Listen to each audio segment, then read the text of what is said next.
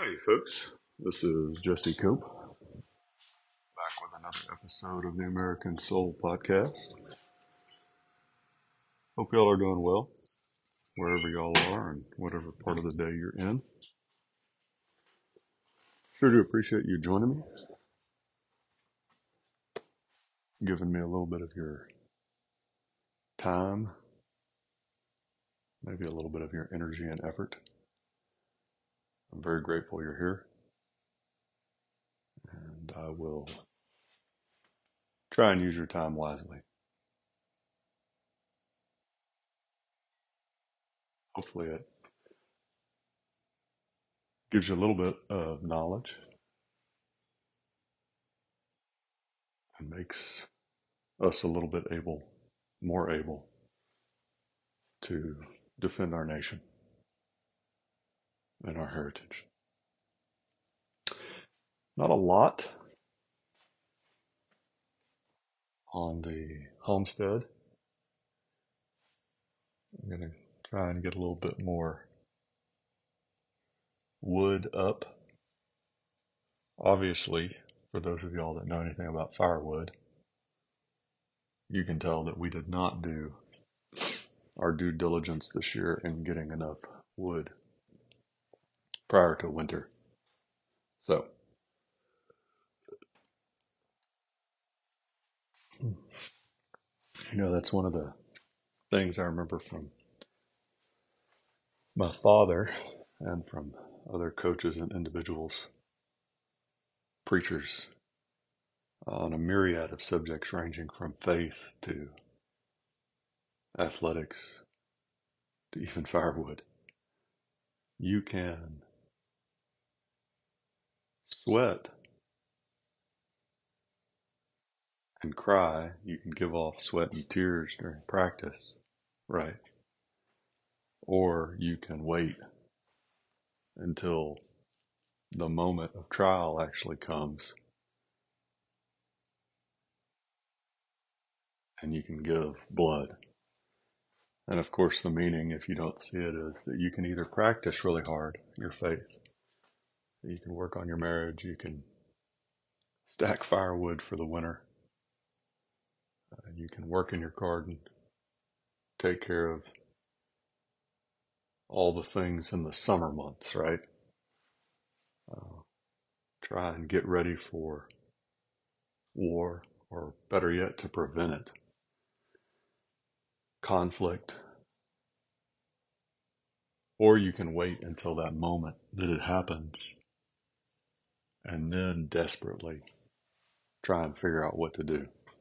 Uh, it never never works out very well, folks, at least in my experience, to wait on the latter. I remember every year, I'm getting a little off track here, y'all forgive me. Uh, when we would do two days for football, and it every single year through all of high school that I remember, on that first day, you would have people throwing up. And almost without fail. I mean, practice was hard. It was rough. The first day, especially. But almost without fail, it was because people had not done any of the work that they were supposed to do over the summer.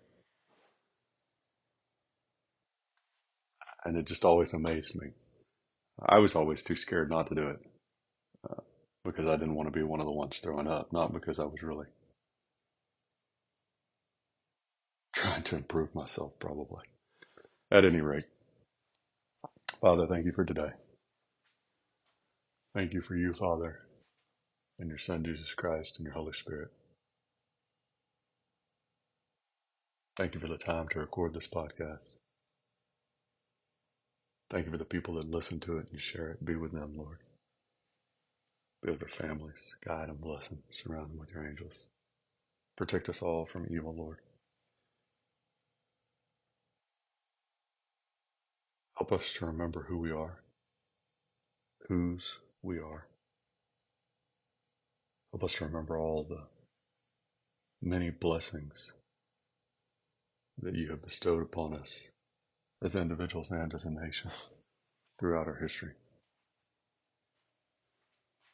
Help us to turn to you each day, to seek you first, to love our neighbors as ourselves, and to follow the commands of your Son, Jesus Christ. And guide my words, Father, please. In your Son's name we pray. Amen. So we got a couple things. Excuse me, today.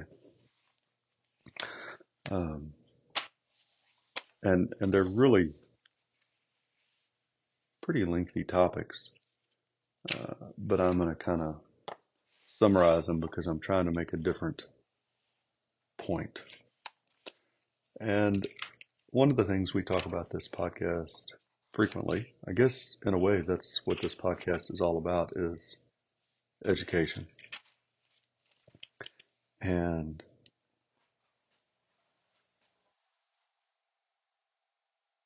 well, maybe I'll lead with this. I was kind of going to end with it, but maybe it fits better here. You know, the other day, uh, I walked in and my own children were watching something. I don't even remember what channel it was on. It doesn't really matter. Uh, and the show's pretty harmless as far as shows these days go. And the two characters, main characters, were making some joke about a bloody pickle. Uh, and that just in and of itself seems ridiculous to me. But so I stood there and I watched it for a minute. And it truly was mind numbing entertainment. It's reminiscent to me of watching the Three Stooges decades ago as a kid.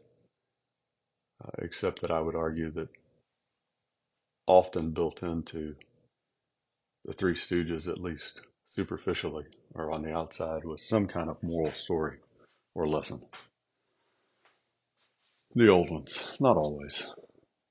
Uh, and it's been so long, I've really forgotten if I'm being honest, folks. But anyway, why is it that we know the names of actors and actresses and athletes? That we know statistics down to how many yards carried, how many strikes thrown, what their hitting percentage is for athletes, or we know who the actress is dating, who she has dated for the last 10 to 15 years. And we can recite all this. And, and we can even call back specific lines from movies and TV shows that we've watched over the years, but we know so little of our history and heritage as a nation.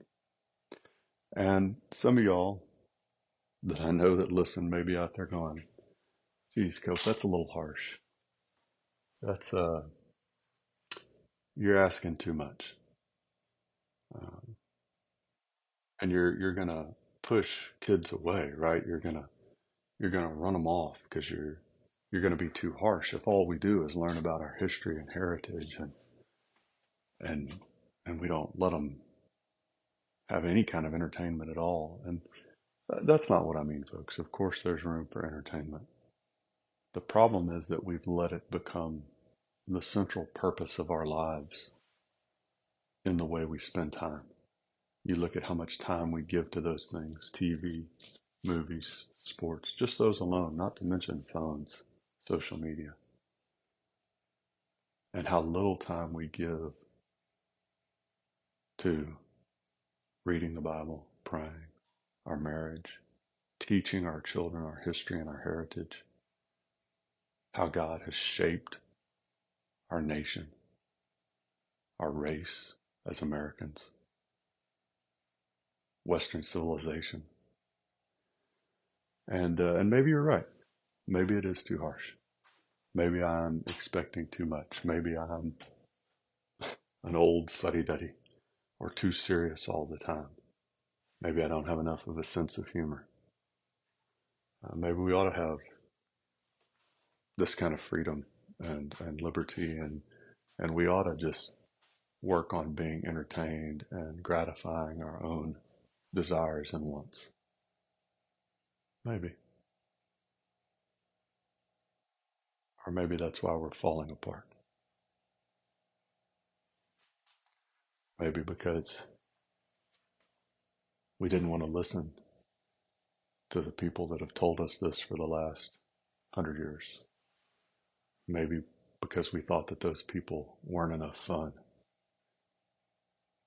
They were too harsh and too serious. Maybe. So there's a couple of examples I'm going to run through here uh, about our history and heritage that I have never known until probably the last month in doing research for the podcast. I think I actually started to do a little bit of this research a couple months ago. Uh, not once that I can think of in my entire life have I heard either of these two stories I'm going to try and share with you in the next 10 minutes. And I am going to be brief, but there's, there's a lot more to these stories. I'm just going to kind of hit the wave tops uh, because it ties into my original point about what we know and what we don't. So some of y'all that are history experts, uh, teachers, or just people that really know history, you may be real familiar with this, uh, and that's that's phenomenal. I'm glad that you are. But even if you are, I would submit to you that you're probably in a single digit percentage of the population, probably a low single digit. In fact, I feel pretty comfortable saying that you are in less than 1% of the population that knows uh, either one of these two stories, probably, but, but certainly both. There was a commission sent by the British looked up during the Revolutionary War and they saw that this was a lot more serious than they thought it had been. It was going to be a lot harder than they thought it would be, be uh, to beat back the Americans. And they realized uh, a little too late what they should have realized before, which is if they just would have come over and given the Americans, you know, some seats in Parliament, the ability to govern themselves by electing their leaders that were in Parliament, uh, they could have solved this whole thing and still been in control of America, and even more so, and, and that the people, you know, the, there's so much about this, folks. Our founders desperately wanted reconciliation with Great Britain, even into the war. A, number of them did, not all of them, but a number of them did. Uh, and and Britain just even some of their own leaders talked about it. I can't remember the guy's name, uh, but one of their most outspoken members of parliament, he told me, he said, y'all are going to lose the colonies if you don't change your attitude toward them. And they did. And so in this light, Britain sent over this commission. It's called the Carlisle Commission, led by the Earl of Carlisle. And they wrote this really nasty letter to the Americans and said, basically, look, we're going to win and uh, we know we're going to win. You know we're going to win. Everybody in the world knows we're going to win, but uh, we don't want to. You know, honestly, we just don't want to spend the money and the bloodshed. And so, I tell you what, we'll we'll give y'all everything that you want except independence, basically. Uh, but I tell you what, if you don't take this offer, all the blood's going to be on your head. It's on your shoulders. It was just a really condescending uh, approach.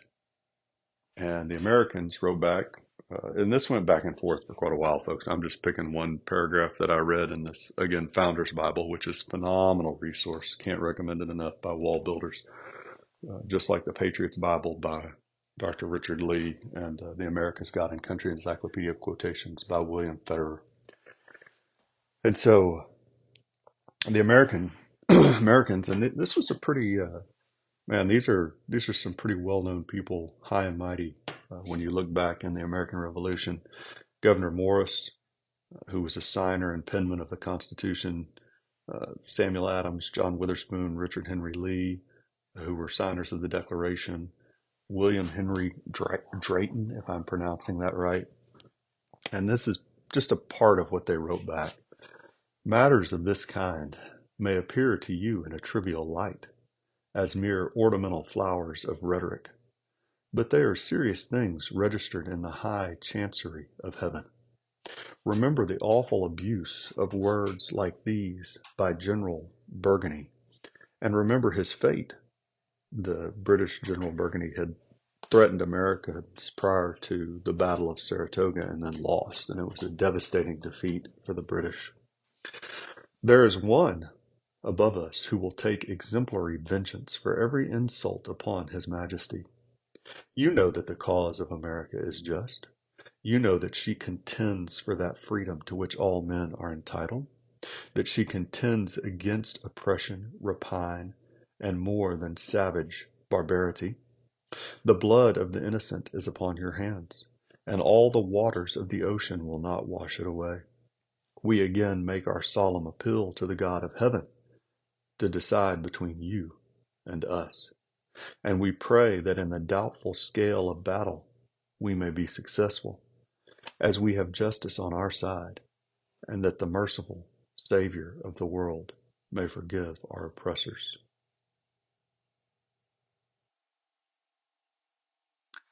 This is a reference back to the biblical story of King Hezekiah uh, when the Assyrians were attacking Judah, the southern kingdom. Uh, and Isaiah the prophet told Hezekiah, hey, God's got this. Don't worry about it. And Hezekiah, being the good king that he was, actually followed along and trusted in God.